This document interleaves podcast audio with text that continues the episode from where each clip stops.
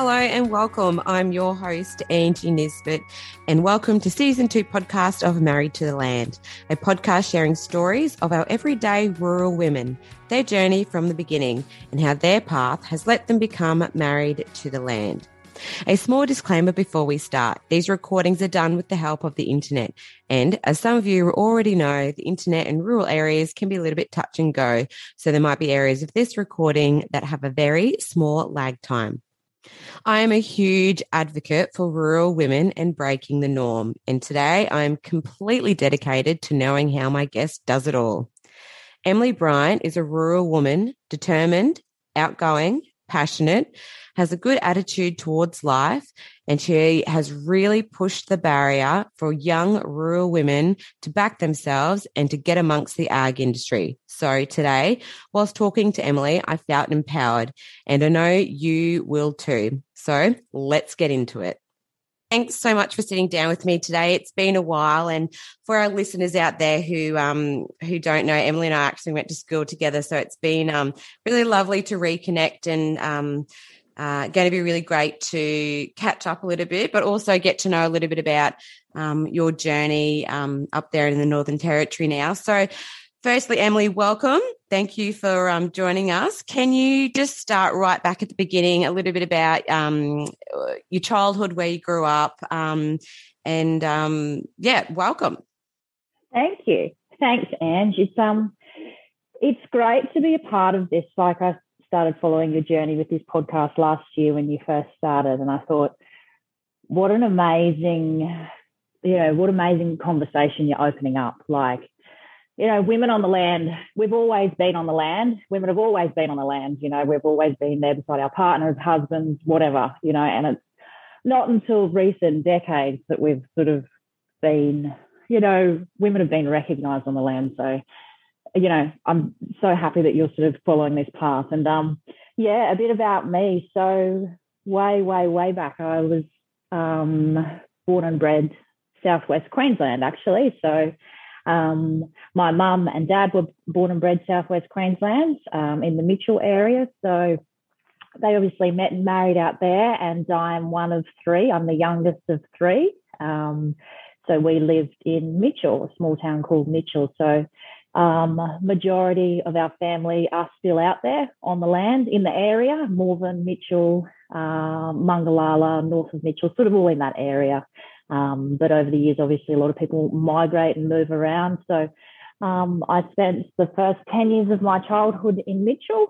Um, and then when I was 10, uh, mum moved us down to Toowoomba to continue our, continue our schooling down there. So that's sort of where I was born and, you know, where, where we spent the first part of my childhood. So that's a bit of, about that. Yeah. Yeah. And um, um, I do want to chat because I know that you're um, you lo- did lose your father when you were quite young, um, and I know you may not know any different, but do you feel like that um, changed your childhood at all? um Because especially you know you being a mum now and and having a partner, do you feel yeah. like um, you missed out on anything, or was it sort of you didn't know any different and you guys just forged through it? Yeah, yeah.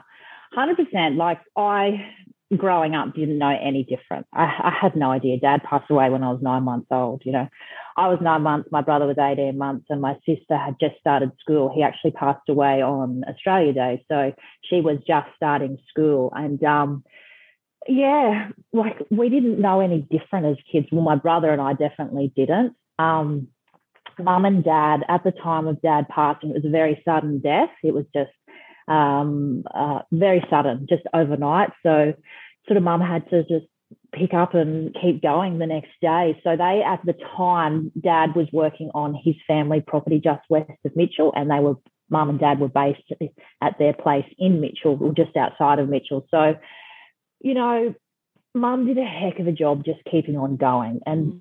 You know, she made our life as normal as can be. You know, I'm the first person to admit that mum gave us every opportunity she possibly could. You know, we lived a happy lifestyle. We uh, a happy childhood. We lived. Um, we we played sports. We went to Roma and District. You know, all of that sort of stuff. And um, that's sort of a credit to my mum because you know, mum didn't remarry. It was just been the kids and mum and the kids right right from, you know, 1989 when dad passed away. So yeah, I was really young. I didn't know any different. And I I honestly haven't missed out on anything. Like I yeah, I don't have a dad, you know, but my mum is mum and dad. You know, that's mm. that's just that's just how we've always rolled. And mum's mum and mum's dad. So that's just sort of our family dy- dynamic. Out of the whole family dynamic, I think I've always had a um, probably. Uh, I think my brother would have obviously found it more difficult.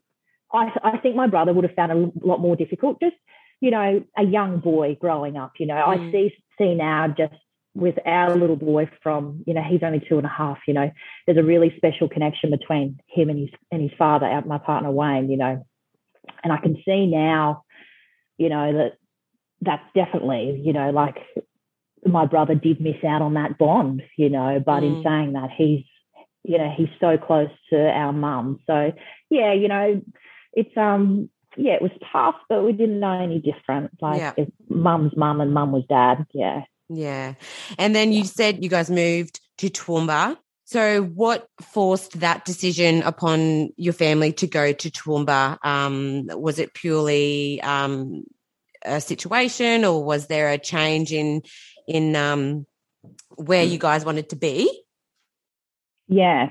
So um, my brother and sister were already actually at boarding school in Toowoomba.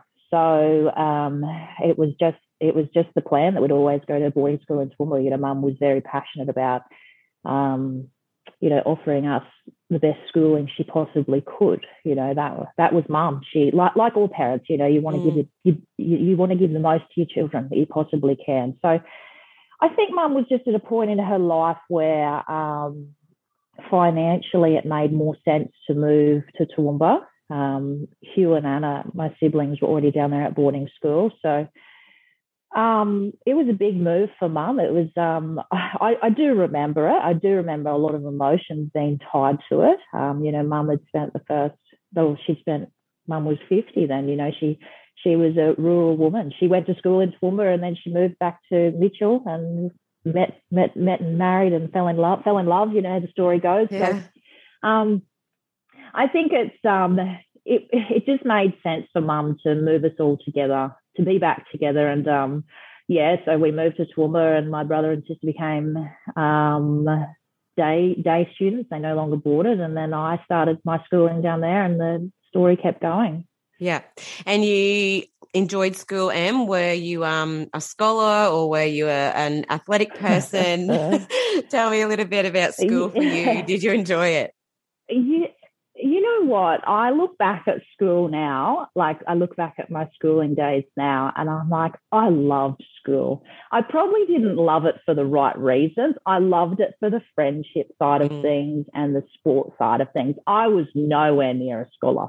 I was the scraping by kind of girl. Like I um yeah, big time. Big time. But you know what? Like a lot of that emphasis comes from my upbringing in the sense of, you know, I to this day, if I have a conversation with my mum about anything, if I need advice or support, you know, it always rings in my head. Mum always says, I don't care what you're doing as long as you're earning money and you're happy. I don't care on your grades or your marks as long as you're trying. I tried, like I tried, yeah. but I tried just to just to get across the line. The school side of thing wasn't important to me. You know, I loved my friends. You know, I've still got a great circle of friends from school. You know, school finished way back. You know, and we've still got a great circle. And you know, that's what I really enjoyed about school. And where I went to school was a great rural um, school, so it still allowed me to keep ties to bush people and bush kids, and um,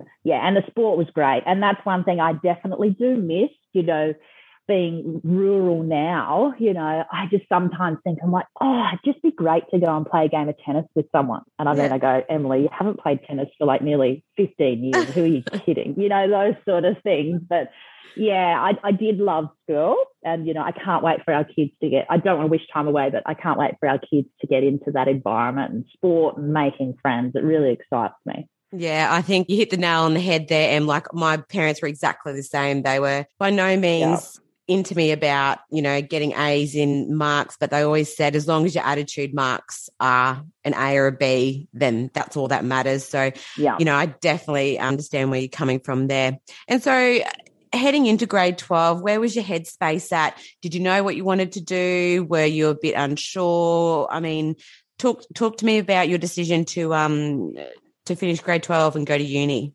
I sort of finished up year 12 going, and what do I do now? Kind of like I was just like, well, as we all do, I think. Graduate. Yeah, yeah. I didn't get the best, you know, back then it was OP score, you know, but it was enough to get me sort of into nursing. And I'm like, I'm going to do nursing. I'm going to try my hand at nursing. So I did. I started studying nursing at USQ in Toowoomba. And that was great. But Uh, the good old Emily tactics came in again, where I was just kind of scraping by. You know, I, I probably into the into the scholastic side, it wasn't putting hundred percent, and I was probably putting more into the social side. And I'm just out of school, and you, you know the sort of eh, mindset you're in. So, you know, I should have taken twelve months off. You know, should have, could have, would have. You know, you don't live in the past, but you know, um, yeah, I sort of started that and um, I did enjoy it, like because I love being around people, you know, and I, I love science. Like I've always been a science or um, biology person, you know, I, I, love anatomy and how things work, you know, I'm a practical kind of person. So, mm. yeah, I started studying and um, I did about 18 months of my university degree before I decided to pack up and head north. Yeah, and chat to me about that decision. Um, you know, you applied for a station cook position. What on earth made you to go, right, I'm heading to the territory, I'm out? Stick with us. We'll be back after the break. ICPA is an educational voice for rural and remote families and their students. They are committed to ensuring equitable access to education opportunities, and support for every step of a student's learning journey, from early childhood through to tertiary, trade, or training. Membership is for all families and interested parties, whether they live in a rural or remote town, on a property, are itinerant workers, or simply have a connection to rural and remote education issues, which the ICPA advocate for. If you want your voice for your children, join a branch near you.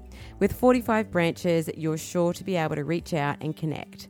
Membership is easy to get. Head to www.icpa.com.au to join today.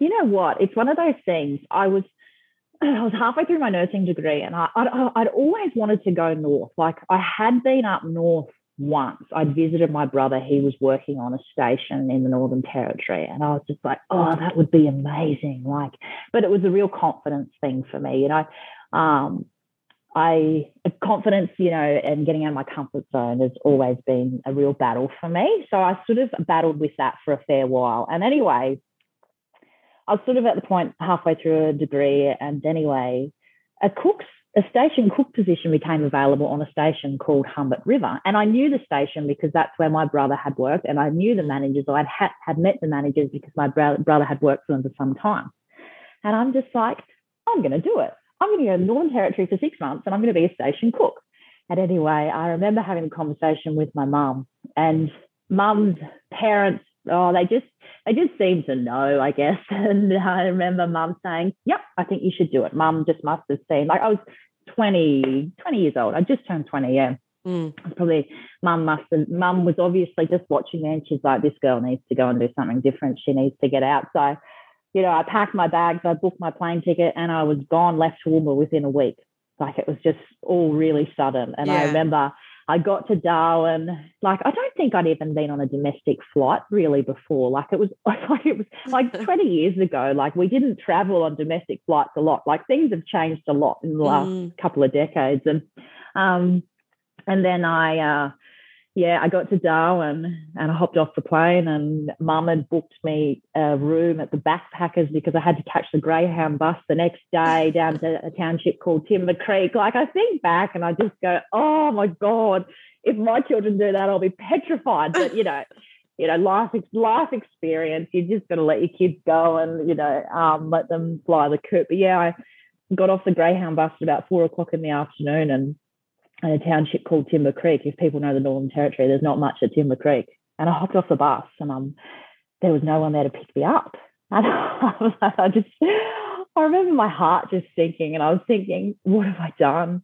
What have I done? Where have I gone? Anyway, long story short, someone eventually got there to pick me up, and I ended up back on that station. It was quite an isolated station, Humbert River. It was about four, four and a half hours from any town. So got back to the station at nine o'clock that night, and I remember sitting in my room at the quarters, just, oh, like, what am I doing? Tomorrow I have to get up and uh, cook breakfast, like with the, you know, get get a bit of training from the manager's wife to show me how to do this kind of stuff. Like, you know, we'd cooked before, like we'd done yeah. a bit of cooking, you know, as you grow up, but you'd never cooked for people as a as a job. So I didn't apply for the job as such, you know, like, and and that's what people go. They go, well, why didn't you go in for a Jillaroo? And I'm like, well, I didn't. I just wanted to get away and go, mm. and I mm. knew that job was going, so I just applied for it and I got it, and um, yeah, and then the rest is sort of history. Yeah, and set the scene for me. Um, Humbert River, geographically explain to people where it is um, in terms of isolation and what the country looks like.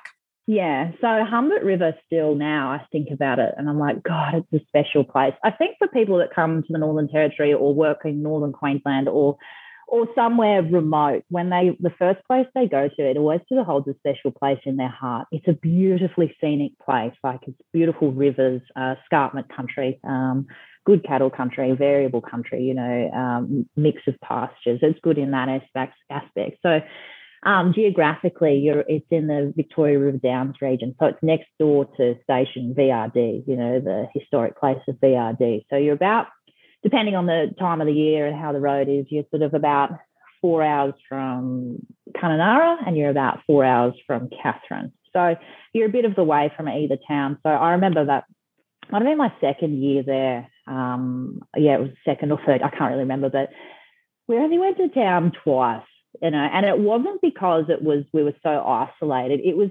because we made a life of it out there. You know, weekends off, we'd go fishing or, you know, you go swimming down the river and all of that sort of thing. And when you tell people that you only went to town twice, they go, no, you can't. 21 year old, you only went to town twice. And they're like, what'd you go to town for? I'm like, oh, probably Katherine show and Kununurra show. And that's about it. But, you know, that was just the life you made. You made fun out on station. You know, you had a great, great crew around you, and it was you just became a family. It was great. Mm. Um, I wanted to chat to you about um, that first the six months of being a cook. What did you find hard um, about being a cook on a station? Because you know you're feeding essentially tired, hungry. Sometimes people who are just spent all day sweating their asses off, hard work. Um, you know, you may have not seen people all day, and you, you know, from your point of view, you might be excited to catch up with everyone. The last thing they want to do is is give you a download on their day. So, talk to me about what what was the hard parts of it? Yeah yeah definitely. And that was probably a really hard part of the job that i wasn't prepared for was the sort of the loneliness side of it you know um, yeah that's exactly right. You'll go all day without seeing people. And like you said at the end of the day when people come in for dinner the last thing they want to do is talk to a cook that's been lonely all day and just bombarding them with questions.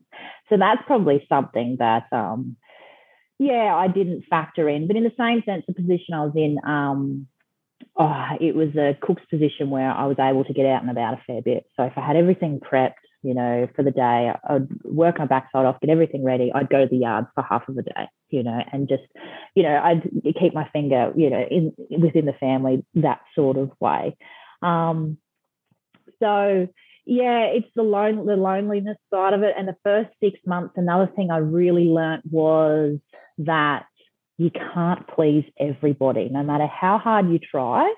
You know, you can't please everybody, and that's normal when you're feeding people. But I think um, I think I'm quite an emotional person, and I, I sometimes I think of the younger self when I was I think you know easily offended, but I think that just comes back to life experience. You grow out of that, and you sort of learn to accept. But yeah, you know, I did battle with that for the first six months. You know, if I if someone would complain about something, you know, a little smart aleck 18 year old jackaroo would say what's this rubbish you know i'd you know i would just think back and i go oh i used to get so offended but in hindsight now you just go look, life's life. Eat it, buddy. If you're hungry, you'll eat it. But yeah, there are a few different challenges, and they're just a couple of them. Yeah. And did you think yourself a good cook? Were you a bit of a Betty Crocker, or was it a learn on the job type role? I'm a basic cook. Like I, I, you know, I, I love cooking. Even to this day, I love cooking. It's a bit more challenging when you're young kids, but mm. yeah, I do love cooking. I'm a basic cook. Like um, I, I grew up on basic food. Like you know, my mum was a very basic cook, so that was just what I, I, I learned. Um, wouldn't class myself as a Betty Crocker, that's that's for sure. But yeah, I kept them fed. I kept yep. them fed, and I kept my job. So I must have I must have had some sort of standard there. I tell myself. tick tick. So um, at the end of that six months, um, you stepped out of your role as station cook, and then what prompted you to start that conversation or to apply for a job um, as a station hand? Well, I actually cooked for another 12 months after that, believe ah, okay. it or not. And I think back and I'm just, I think back and I'm like, I cooked for 18 months. Are you bloody mad? But anyway, I obviously did really enjoy it. So I cooked for another 18 months and sort of uh, cooked for another 12 months, sorry. And then I'd always, you know, I loved the outside aspect of it. You know, I loved, you know, I loved I loved livestock and you know, I loved horses. I was lucky enough growing up. I sort of get got to keep my finger on the pulse with that sort of stuff. Like school holidays, I'd go back out west and stay with family or friends, and you know, I'd always loved that side of it. And that's probably what did initially draw me to the territory or to going up north. You know, so. Uh, sort of, I knew there was a position available the next season in the stock camp at Humbert River, and I'm just like, oh, I should just do it I should just do it. What have I got to lose? I'm just like, you know what? I'm going to do it. And I remember having a conversation with the manager at the time, and he, and he he'd become a really good friend. Um, you know, everyone that worked for this man, you know, loved him. He was a great mate of everyone. I remember having a conversation with him about possibly can I go into the stock camp next year?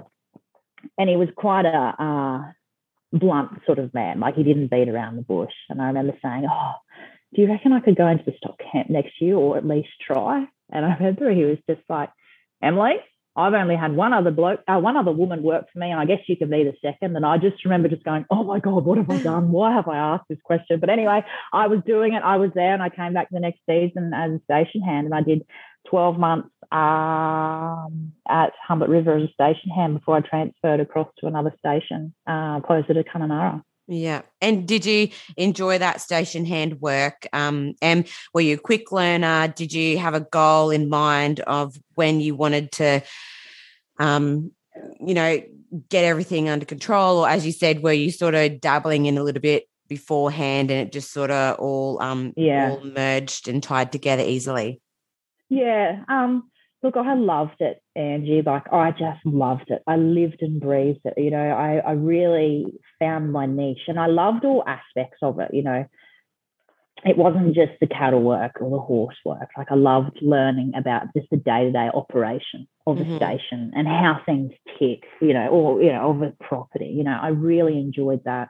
And I think when you really enjoy something, like I just loved it, it it makes it really easy to learn, you know, and when you're in this sort of environment or when you're in that sort of environment and you know people like senior staff above you if you show initiative that you want to learn they'll give you about endless opportunities. And i think mm-hmm. maybe that's where i may have struck gold because i just was so bloody passionate about it. You know i wanted to learn. Mm-hmm. I wanted to do things i hadn't done before. I just because I was female, I sort of didn't shy back from things, you know. I just, it was sort of just a natural transition, I, I guess. And I sort of didn't know for the first 12 months where it was taking me. I sort of didn't start in the stock camp to go, oh, I want to be a manager one day. That was sort of nowhere in my vision, you know. I'd, I've always been the sort of person though, um, I, I, like to be a decision maker. Um, I don't think it, I like to think it's not a controlling side of my nature, but you know, I, I like to make decisions. I like to make strong decisions, prompt decisions. And maybe that's where my leadership sort of journey started. Yeah, I think I think that's maybe where it started because I, I, I, like being that person. You know, I like like making decisions and I like being accountable. You know. Yeah. So you did your three years um, as a station hand, and then you went on to a head stockman's position. How did this opportunity come about? Because up until then, and I might be a bit naive, but females as a headstock person was not a really common thing. And I don't say that to be disrespectful, but um, was it a shift in management? Was it a shift in mindset? Um, you know, where did that opportunity come up um, where where you got to take on that headstockman yeah. position? Yeah, you're dead right. Like, um, you know, even even probably when I started in the Northern Territory, I think it was 2008 10 years prior to that, you know, in the previous decade, you'd be lucky to see a wo- woman in even in the stock camp. So it really shifted. If you, it's really shifted quite quickly, you know, mm. the ratio of men and women, like to this day. So um, it sort of came about. I'd I, by this stage, after a few years in the stock camp, I'd um, moved over to another station closer to Kununurra, a station called station called Newry Station. Mm-hmm. Um, um, and I was probably at the point where uh, I, I, worked for a great corporate company. I, I, worked for them for many years, and they were really driven by equal opportunity um, within their business across their stations. Um, and there was a head stockman position available at this at this station at Newry Station the following season. So um, I applied for it. I kind of thought, well, what have I got to lose? You know, I I'd never ever thought of myself any different, you know, male, female, gender difference, you know, ever. And, you know, people to this day go, oh, like you said, did you find it hard being, you know, a woman in the stock camp or head stockman? And I just go, no. I, I, I honestly did. I, I honestly don't think I encountered any more hurdles or, than what I would have if I was a male head stockman. And mm-hmm. I think that comes just comes back down to is you don't treat yourself any different. Um, what what we lack is probably strength that we make up for in empathy, which I think in this day and age, in a stock camp or running a stock camp, is uh, a trait. Uh, is a is a trait that is needed. You know, we're in different generation now, different different young people coming through. You know, it's when it's gone are the days of old hard days in the Northern Territory or North Queensland where rough and tough go, get up and get going. You know, times have changed, you know, and you got to move with the times. And this company that I worked for, you know, uh, were really passionate about driving that. And the position came up and I got it. And I was a head stockman at that station for uh, a couple of years actually. And I loved it. I loved it.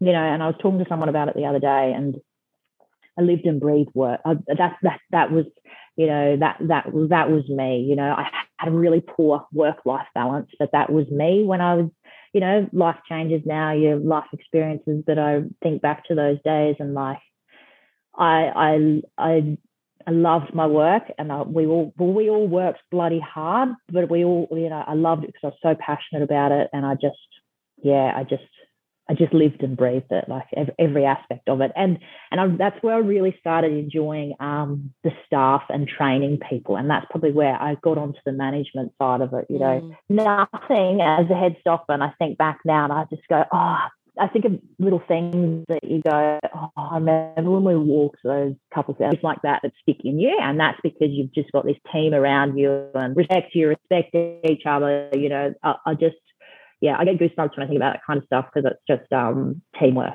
It's great.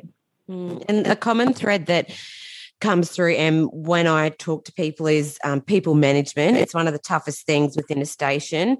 Um, how did you manage your crew and what was one lesson that you learned uh, during leading a team of people? Yeah, yeah, and for sure, like people management, you never ever stop learning with it. And the or the the common, you know, the common saying is cattle stations are easy to manage. You know, cattle and horses and all that sort of stuff. You just people are the hard side of it, mm-hmm. and they always will be. And no matter what industry you're in, you know, you you know, um, it's always a tricky one. But in saying that, there's so much training available this day and age into people management, personality types, how to deal with different personalities, etc. You know, so. Um, but I think I, I think I learned to love the challenge of that too. Um, you know, and you know, you learn over time that different dynamics and different personalities make up your team, and you you need each and every one of those people to make your team work. They're all there for a reason. And I think I think if you understand that, um, you know you're going to have success. I think if you fight against it, that's when you're fighting a you know uphill battle.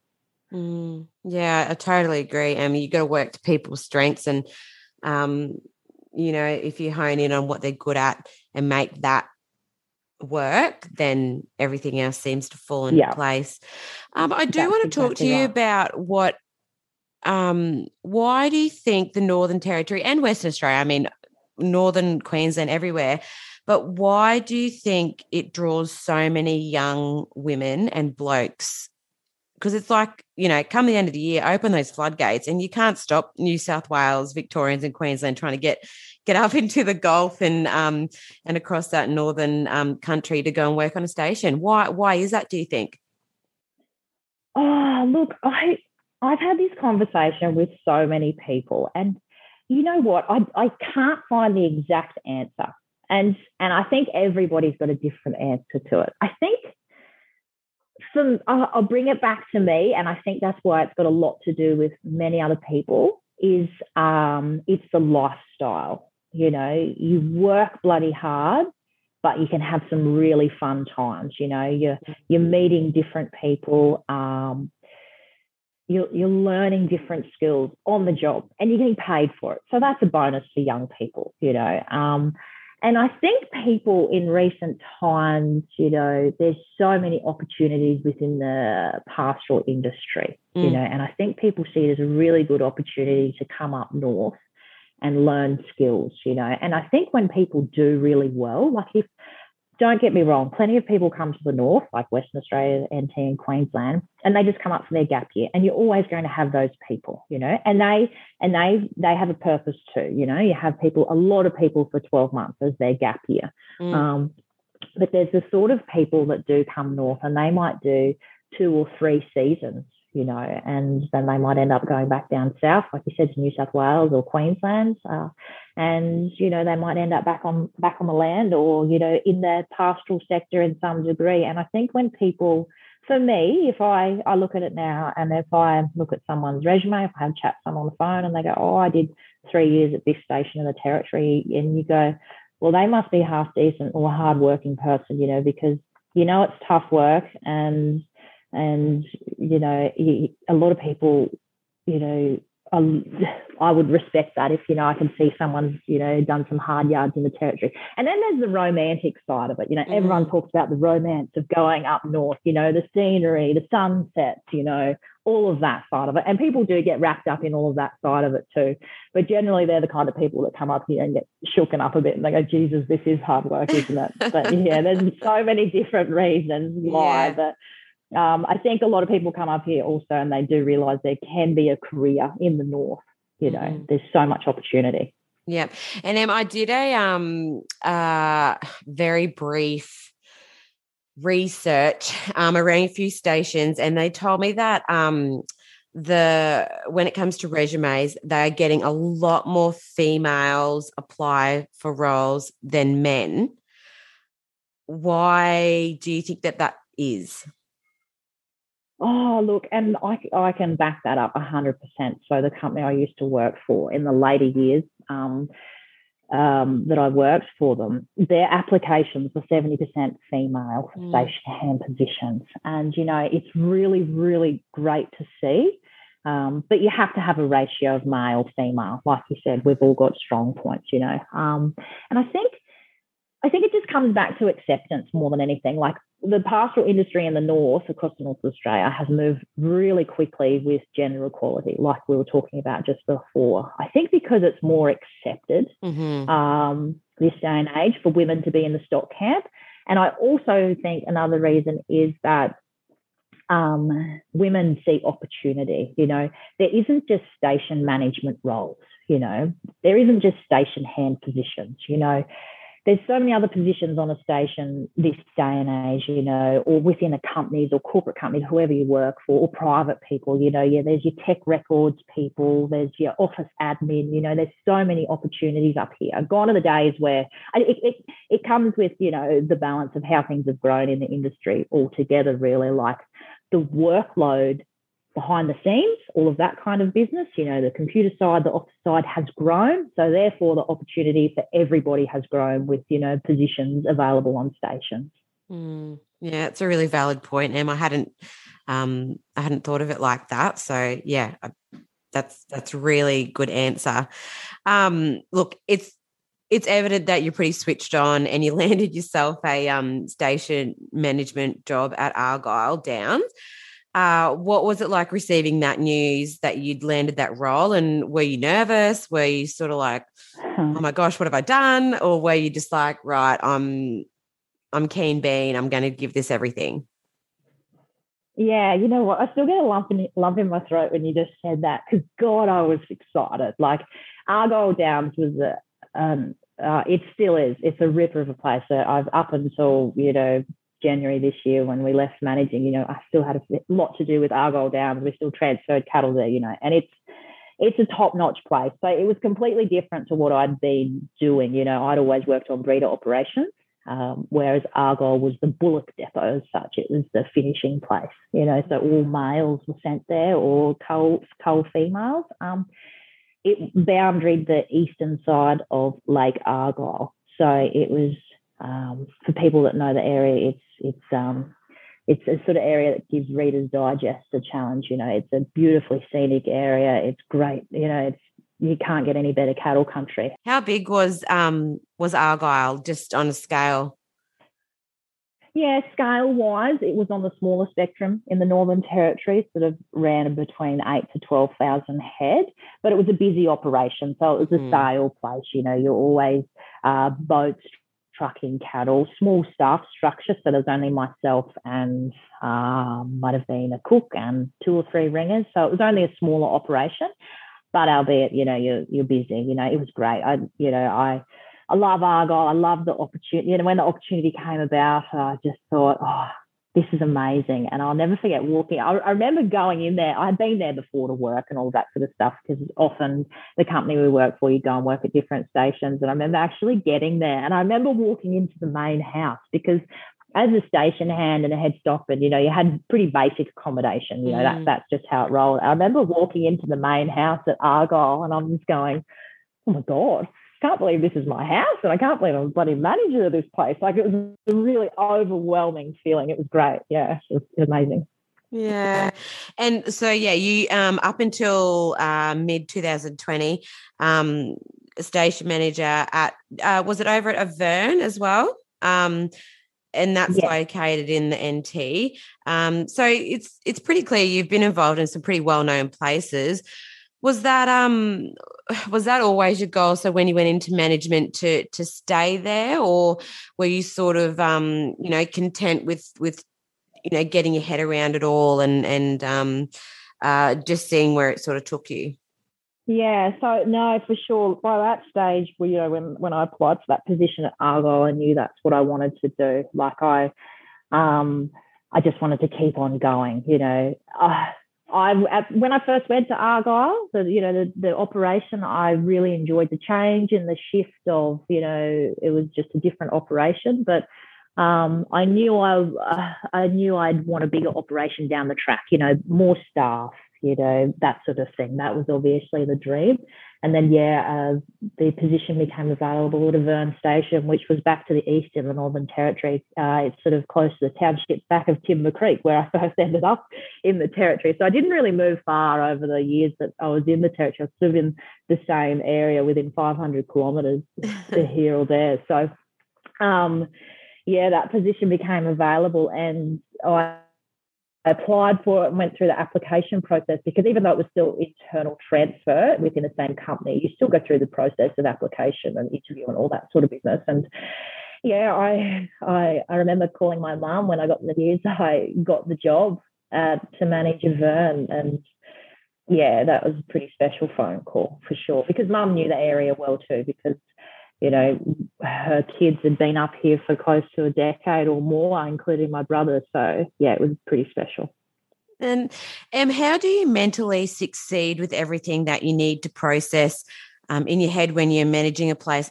Because I can't imagine um, having so many things in your mind and making sure that everything is just, you know, running like a well-oiled machine. So, like can you dumb it down for us like how did you how did you manage it in your head like what what was your strategy to get everything um, moving and and um, working well yeah first and foremost and i'll say it to this day is your relationship with your staff you know that makes everything tick you've got to have respect both ways. You know, your, your staff are your backbone of any operation, no matter what industry you're in. You know, if you're a leader or senior staff member, you've got to have that connection with your staff. And you've got to find that work life balance with them. You know, you have mm. to be their mate as well as their mentor. So I put that definitely back to that, you know, mm. and you've got to you've got to have trust in your operation or your staff that they will operate you know, under your management. So that's a really big thing. And mm-hmm. another thing is even even now, like I'm a routine person, Angie, and you know, I think, you know, back even when it comes back to running a station or any business, or for me, you know, managing a station, I was a routine person, you know, mm. every day, not just with me, but with my staff, you know, um, how we do things. Um, you know, obviously the wheels fall off, those things happen, but you know, but if you always come back to your routine, that's a really big thing for me. Um, and I and I thrived on the adrenaline. You know, I love being busy, and I think being busy, um, being busy, or you know, work smart, not harder, is mm. a really mm. big thing. And you hear people say that all the time. Um, and when you step back and you look at different operations around the north, and generally those operations that are running really well are people that are working really smart and not non less not and not necessarily working even harder you know what i mean so yeah there's a few few things but yeah it's just and having passion for it i think. Having passion for it it's like anything if you have passion for it you're going to work hard and it's going to all operate like a well-oiled machine. Mm, yeah so let's talk recruitment. Uh it's the end of the year. Some resumes are sliding over your desk. What do you look for when you're employing someone? Um uh, and what's something that jumps out at you off the page and you just go yep i reckon they'll be they'd be uh, a good fit for the for the role yeah a couple of things and whenever i talk to people you know you get endless um, resumes you know and generally for first year applicants like most of the resumes for first year applicants anything sort of two three or you know if you're employing a head stockman it was always over the phone you'd be contacted that way but generally people fresh people coming into the system are always through resume. And first and foremost, I'm the first person to say, and it's probably not the best thing to say. I would always go, look, you can put anything you want on a piece of paper. I'm going to call you. Mm-hmm. You know, you really get a vibe for someone over the phone. And I and I'm open and honest when I talk to people on the phone about it. You know, they could have endless list of training and certificates and you, you name it, they'll have it on paperwork. But as soon as you talk to someone on the phone, you either see through it or you don't, you know, mm-hmm. so that's a really big thing, you know, and, and you really just, yeah, it sounds as if this word doesn't really fit in. I feel as though it shouldn't really fit in in the industry we're in, but you've got to buddy connect with someone on the phone. You know, you connect with people in different ways. If you're looking for a boreman or a grader driver, you connect with them in a different way than what you would if you're hiring a cook. You know, yeah. you've got to you've got to sort of you've got to have that conversation with them and you've really got to picture yourself righto can they fit in here on our station will they fit in with me and vice versa mm. and our head stockman or the current crew we've got um, so for me it's not what about on paper it never has been mm-hmm. um, it's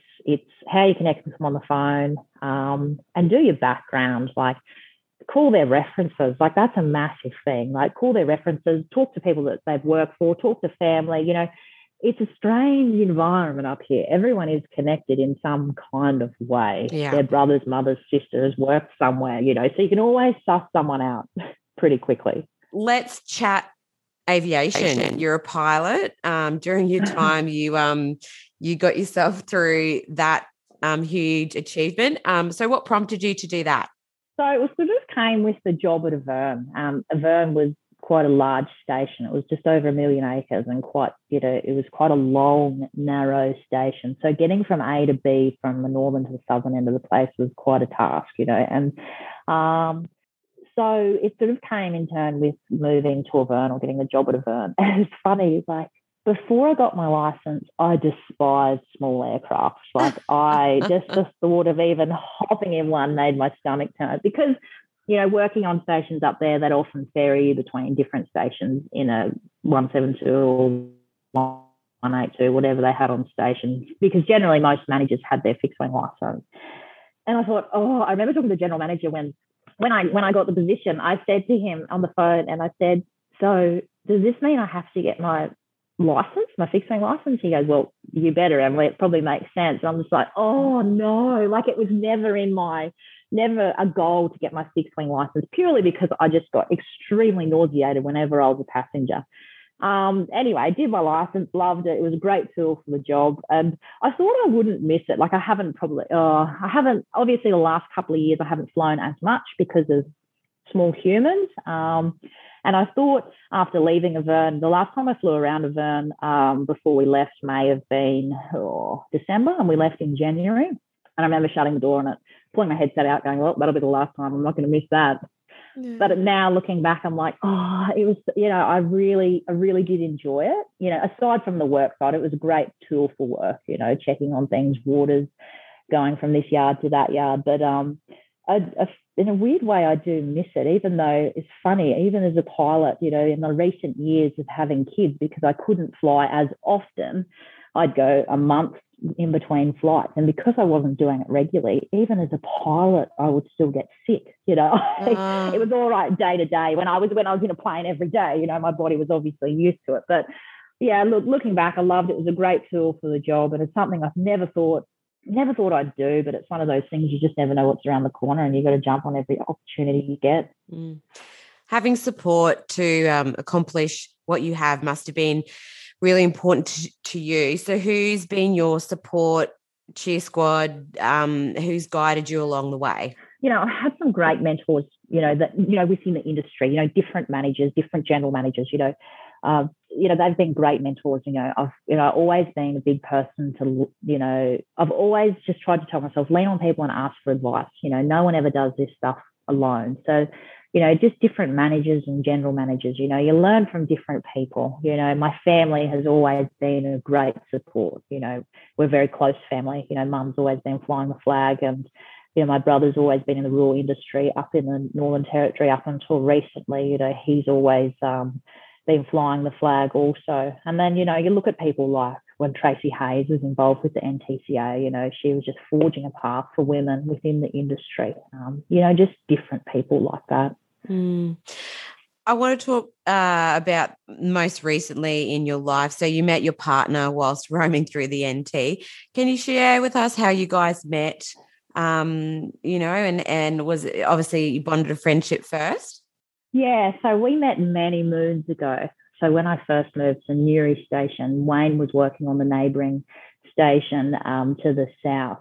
So, like most station staff, you you meet in crossing, um, and actually at the point in time when we first met, and we still joke about it to this day. It was at the beginning of the season, and you know there was myself and a couple of other station hands from Newry, and himself. He was a pilot, a mustering pilot, and we would um, on the and we all met on the boundary to do some floodgate fencing after the wet season, and that's how we initially met. We said, "Oh my god, isn't that crazy?" You know, that's how we met. Anyway time passed, everyone's still friends, and we actually came back together. Well, we sort of crossed paths again. You know, we're on different journeys prior to that, but crossed paths again back in 2000 and oh, 17 it was, and that's sort of yeah when we sort of became closer friends, and we you know the the the rest is history, and now we've got two beautiful kids.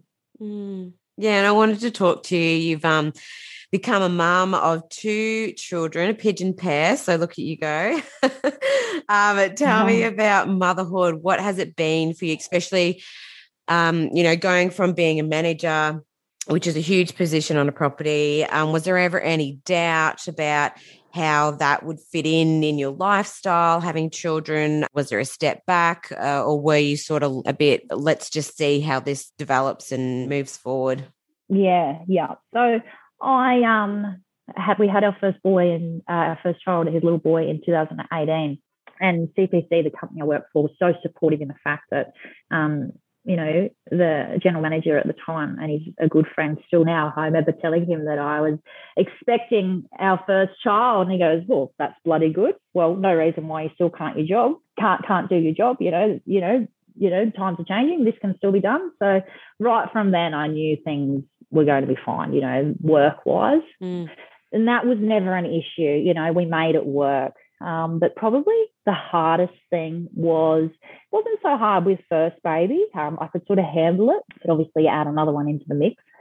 And they're quite, they were close together, close together, 18 months apart. So life became very busy, like uh, understandably. And the station Auvergne is, was very is very busy station anyway. And I really I really started to struggle because I could see I couldn't uh, put 100% into my job. You know, my first priority was always mum. You know, I became a mum because I wanted to be a mum, you know, and I really struggled to split my time. And I, I, um, but you know, times change and you know, you know, things evolved and Wayne was then on board and he took over the, you know, the management uh, you know, the forefront management, you know, mid last year. So I, I was able to step back. Mm. Um, it was really hard to step back because I, you know, I I was always the key decision maker. That was me. That was my job, and I loved it. You know, I mm. it's um it was it was really yeah it was it was tough. It was really tough, but I knew I had to step back because I couldn't put hundred percent into my job, mm. um, and I just had to have faith my old partner over the side here that, that he could do the job just as well because I knew he could. Um, and I just had to keep telling myself, Emily, there's more than one way to skin a cat. Just because your partner's doing things a little bit differently to how you may have done it in previous years, it doesn't doesn't mean it won't work. So you know there was uh, heaps of mental boundaries for me. Um, you know, in that sense. And that sort of probably it and then we sort of made the decision end of last year to move on. And, you know, that didn't have any connection to, you know, um, me stepping back. It was just we were at a time in our life where we decided to move on and try something different. Mm. Is there any particular memory that sticks out for you where you felt like you were challenged as a rural woman um, that you can share, you know, um, and and how you got past it? Yeah, look, nothing really sticks out to me, Angie. And that's the thing. Like, probably now, it's probably now more than anything being, you know, challenges. I put myself back as though we're on station, you know. Mm. Now, as a rural woman, is the support for new mothers, you know. And it's something I had not even batted an eyelid at and up until two and a half years ago when I became a mum.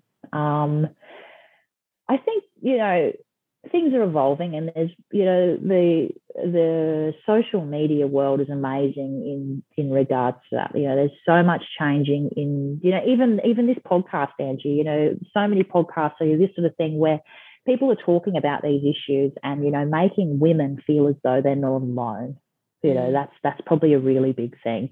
You know feeling these emotions isolated we can't just duck around the corner and have a coffee with our friends. And, mm. you know, station's a bit of a funny thing, I think, for um, parents and probably just from my point of view as a mother, because they can be the most social place, but they can be the most lonely and isolating place mm. too. You know, the likes of Auvergne, you had 14 full time staff there, but you know, for me as a new mum, I'd never been lonelier. You know, Wayne was obviously out earning a dollar, you know, doing the job, running the station. That's that's that had to be done. But and you're surrounded by staff all the time, but can be some really lonely times, and that's probably a real challenge for a lot of rural women. Like you know yourself, you know plenty of people, and you you yourself, you're rural. You know, it can be a real challenge. Mm. Yeah, yeah, hundred percent, Emma. I think, um, yeah, really connect with when you say, you know, you are in a community of fourteen people, but sometimes it can never feel more isolated. So, um, yeah, yeah. Thanks for pointing that out. I, that's very valuable. So, who within the industry inspires you now? Yeah, look, there's so many people, and you know what? It's one of those things that you know, like I said before, there's Tracey Hayes. You know, she did some amazing things while she was involved with the NTCA. But I look at now, there's so many great initiatives for young people coming up through the ranks, you know, and that's so inspiring to see.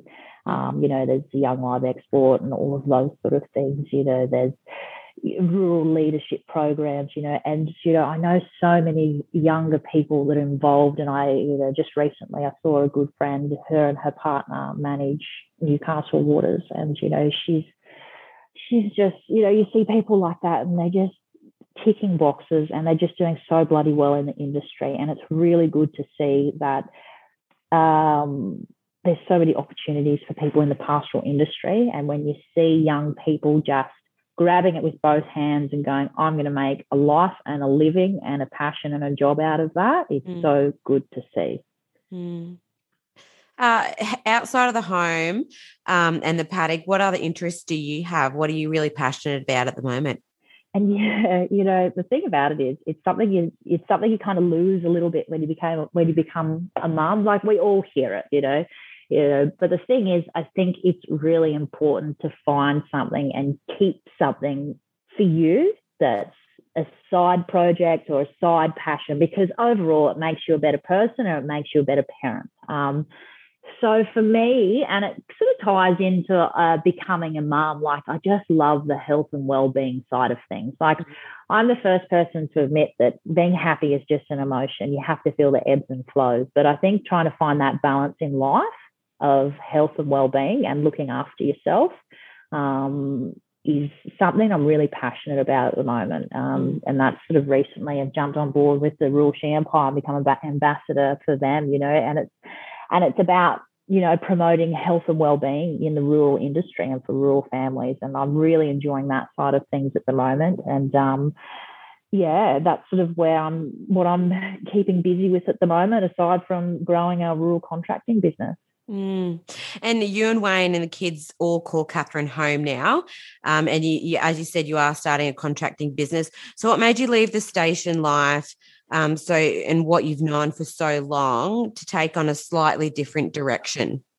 Yeah, and it's one of those things. Even Wayne and I will just be sitting out the back here in Katherine. You know, we're just on a small rural block outside of town, and it's such a massive adjustment for us, um, which is we we knew it would be, and we still have moments where we go, oh, geez, I miss Auvergne. Do you miss Auvergne? yeah, yeah. What what have we done? I don't know. What have we done? But you know, we know we've made the right decision because we know, you know, we didn't we didn't leave there going, see you later, we're out of here. We left there finding it really tough because we loved what we did and we still you know it is, it is still a direction we may very well go back to. But the thing is we're at the point in our life where the kids are small we're not tied down by school. Let's get out and do something different. Let's go and earn a quid for ourselves work for ourselves. Um, and you know we're lucky Wayne still got his trade. Um, he still does a bit of mustering um, here and there. So that's keeping him busy alongside you know growing our rural contracting business bits and pieces of that Mm. And is the Northern Territory going to be your forever home, or what does the future hold for you when you look into it, you know, 10, 15 years from now? Yeah, I think people have uh, gotten sick of asking us when we're coming back to Queensland. So I think for the time being, the, Nor- the Northern Territory is definitely home. Um, we can't really envisage ourselves being anywhere else in the near future. You know, we, will always reassess when high school comes about and that sort of thing. But for the moment, there's so many opportunities for us as a family up here. So it's definitely home for sure. And Queensland family, they're only a plane trip away. It's not far to get back there to see friends and family. Yeah, yeah. And I was about to say, do you uh, family get up to see often? I, I, suppose the pandemic sort of threw a spanner in the works there, but um, have they been able to get up and see over the over the Christmas break and um, into this year? Yeah, and we get we we get back to back home as much as we can, also, and um, and for sure, you know, family get up here as much as they can. So generally, if they can do one trip up here a year, and if we can do one trip down there a year, it's um, you know, that's pretty fair. And we generally pre-pandemic, that's sort of what we what we aim for, which is great. Mm. Um, and a question I like asking people is, what would you tell your pre mum self or your pre leaving the station now? What what advice would you give yourself? Oh, so much. God. it's one of those things. There's so many things. And probably, I said it before, like and it just comes back. I keep saying it, life experiences and all that sort of thing. But um, you know, understanding that ha- like happiness is just an emotion. You know, life is about having a range of emotions, you know, and that's probably a big thing. You know, people always strive to say, "Oh, I just want to be happy," which is which is which is great in the whole picture of things. But life is about happiness and balance. There's always going to be ebbs and flows. And probably another thing is just um, oh, don't bloody doubt yourself ever. Like, and the thing about it is, life's a journey. Don't look for the finish line. You know mm. what I mm. mean? Like, it's ah, in whatever you do. Like, you know, the days are long, the years are short. You know, mm. you know, grab the journey with both hands for sure. Yeah, and on that, um, um, is that advice that you would get give any young woman that might be out there about to get married or move onto a property um, into a rural area, or is have you got something else that you think that you'd um, you'd tell them? Um, if you're moving into a rural area, like um, and and you'd know it too, and a lot of other women in the rural rural sector is um, take advantage of your community and form relationships. You know, because you never know when you might need people, and you never know when they might need you. You know, the the, the backbone of any rural community is friendship. Um, and in, in, engage in community events, involve in community events, and um, you know it's really important to find self worth, you know, in that part of the community and the rural sector. Um, and and just like anything, don't doubt yourself. Where where the pastoral industry is in a position now where there's equal opportunity, it's equal pay, equal opportunity, everything's equal. You know, if if you get down and work hard and prove yourself in any industry or any any job description, you know, you're going to go places. Mm. So that's a really important one too. Yeah. And what's one of your goals for this year? What have you got on the on the bucket list or the goal list for 2021? Yeah, we've got some really exciting things in the future, um, you know, business wise. So it's, it's going to be really great to try and tick those off and just grow our business and, um, um, grow our client base. That's that's really exciting, and and just learning to work as a family too, because this is completely new direction for us. Um, when we we've just not long got back from a job out on station, and um, it was a family job. We're all there. We're all in the dirt. Where we were building a tank. We're all there together, you know, and that's a, such a different dynamic for us too. Um, but it's exciting, you know, and this um, uh, little side thing I've got going with the rural She Empire too. That's really exciting because I'm helping rural people. You know, I'm just helping rural people reach their goals and look after their health and well-being. So I just I'm really enjoying that and growing with that also. Mm. And and how would um, a lot of people don't like this question, but it's it's a good reflection um, for everyone. But how would friends or family or acquaintances describe you? Oh, that's a bit of a tough one actually, because I'm not sure I'd like the answer. But um, I lead with my heart, and sometimes that can get me into trouble. I'm I'm I'm, I'm a problem solver, you know, and that that's good and bad in some senses. Like there's plenty of scenarios where you should just let it lie and just let it work itself out. But I'm a problem solver. I love to solve, a problem, and I want to solve it yesterday. That's the sort of person I am. But um, uh, I'm stubborn, but I like to refer to it as determined, probably more than anything. um, and I can see a lot of those traits coming through in our little girl, and it scares the absolute bejeebers out of me. um, yeah, I'm. Um, and I love to love. Like I just, I love, I love just. I'm a very passionate person. Whatever I find love in and passion, you know, I just, I love being passionate about things. The rural sector, my family, just everything. Yeah. Mm. As a family unit, what do you, Wayne, and the kids like to do to unwind, or um, what's something that you get out and do together? Yeah, yeah, like uh, like a lot of people in the north, we we love fishing. We've got some of the greatest fishing in Australia up here. So obviously, you know, that's when we can. We love to get out and have a fish. Uh, camp drafting, obviously, there's some great camp drafts across the north too. So, yeah, a bit of camp drafting, a bit of fishing, and that's sort of our social downtime when you get out and just you know socialize with people at drafts, which is great. Mm. Um, your biggest accomplishment so far? Um, look, first and foremost, I think most people, parents generally say my kids. You know, obviously that's that's a big one. But definitely, aside from that, it's just um, uh, it, it, it, it is becoming a station manager. Like it's, it's something in my wildest dreams I never ever thought possible. But it's probably one of those things until someone says it to you, you kind of go, oh, yeah, I, I guess I, I, have. You know, it, it just doesn't seem out of the order. It's not out of the ordinary for me because I just loved it so much. Like I didn't, you know, I think when people start putting people up on pedestals, you know, that's when, yeah, I just don't think people generally succeed as well when people, you know, uh, it's a bit hard to explain, but I think if you just keep your head down, bum up, you're going to succeed no matter what you're trying. So yeah, definitely where where, where I am in the pastoral industry, where I got to, and hopefully we keep going in whatever direction we go and yeah. and kicking goals. You know. Yeah, yeah, no, you should definitely be proud of that, Em. Um, it's a huge feat, and um, massive congratulations on that. Um, can you finish the phrase for me? I love people who. Ah, I love people who are energetic. I love it. I love people who are energetic. It just comes hand in hand. They're energetic. If they're energetic, they're passionate, they're driven, they, they work hard, they love hard, they do everything hard. I mm. love it. Yeah. Yeah, it's a good one. Um, you guys seem pretty busy, but what's your what kind of music are, are you listening to at the moment? What's in your playlist? I listen to absolutely everything. If someone opened my Spotify playlist, they'd just go, What on earth are you listening to, Emily? Like, I love absolutely every genre, genre of music. Like, Wayne will be listening to my music, will be hooked up to the car, and he'll just go, What is this? It's some sort of hip hop rap, whatever. And I'm just like, If it's got a good beat, melody, I'm down for it.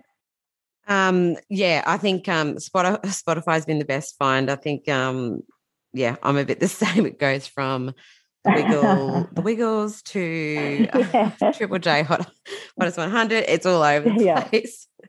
Um, five things you think rural women should have packed in their handbag. Yeah, and I had a thought, had to think about this one. So definitely wipes of any description. I mean, I'm a mum now with kids in nappies, so I have wipes wherever I go, you yeah. know, but not just for the kids side of it. If you're a rural person and you've you're in your town clothes, you're going to car, you can guarantee you're going to hop into a vehicle that's full of dust or dirty or something, or you get out to get a gate and you're going to get dirty. So wipes, that's definitely one thing.